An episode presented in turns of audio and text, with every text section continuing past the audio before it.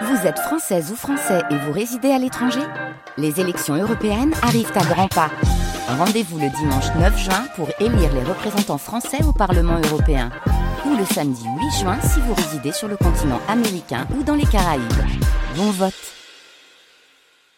France Bleu, Berry-Histoire. Découvrez le Berry et son histoire mystérieuse, racontée par Denis Hervier. Homme de la force bestiale et de la ruse, César Borgia, fils du pape Alexandre VI Borgia, meurtrier, euh, César Borgia, à de multiples reprises des hommes et femmes qui le gênent, reprend une vie civile en déposant la pourpre de cardinal.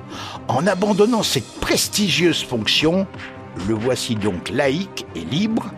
Il prend alors aussitôt l'épée et, ramassant le gonfanon de l'église tombé des mains mourantes de son frère Juan, qu'il a vraisemblablement fait assassiner, eh bien César Borgia s'intitule capitaine général des armées pontificales. France Bleu, Berry-Histoire.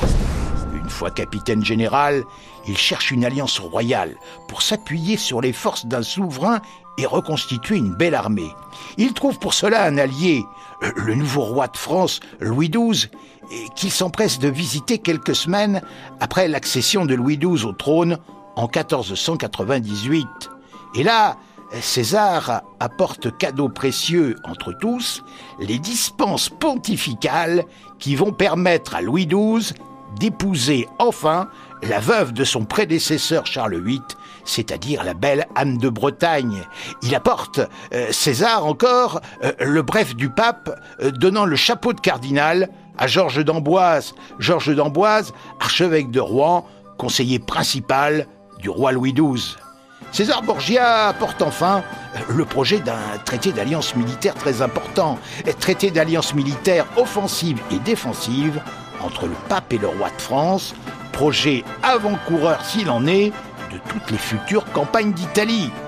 César Borgia bénéficie des largesses de Louis XII, qu'il a fait seigneur d'Issoudun, comte de Die et duc de Valence. Il se fait d'ailleurs appeler duc de Valentinois. En plus, il veut et il va épouser une femme de haut lignage de l'aristocratie française, et il prépare pour ce fait un splendide trousseau pour la fiancée future, un trousseau d'un luxe inouï et prêt dans ses bagages.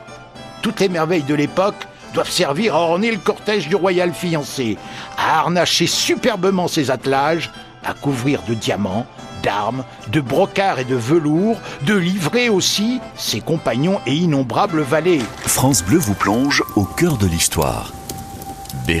César, monté sur un beau coursier, coiffé d'une toque ornée d'une plume noire, habillé d'un pourpoint de damas blanc bordé d'or, les épaules couvertes d'un manteau de velours noir, quitte ainsi Rome pour la France, emportant avec lui 200 000 ducats d'or en monnaie sonnante et trébuchante provenant de confiscations sur des juifs.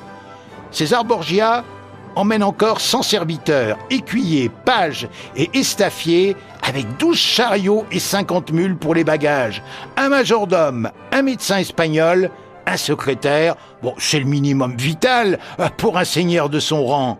Et avouez-le, euh, nous allons l'attendre avec la plus grande impatience pour son entrée dans le centre de la France.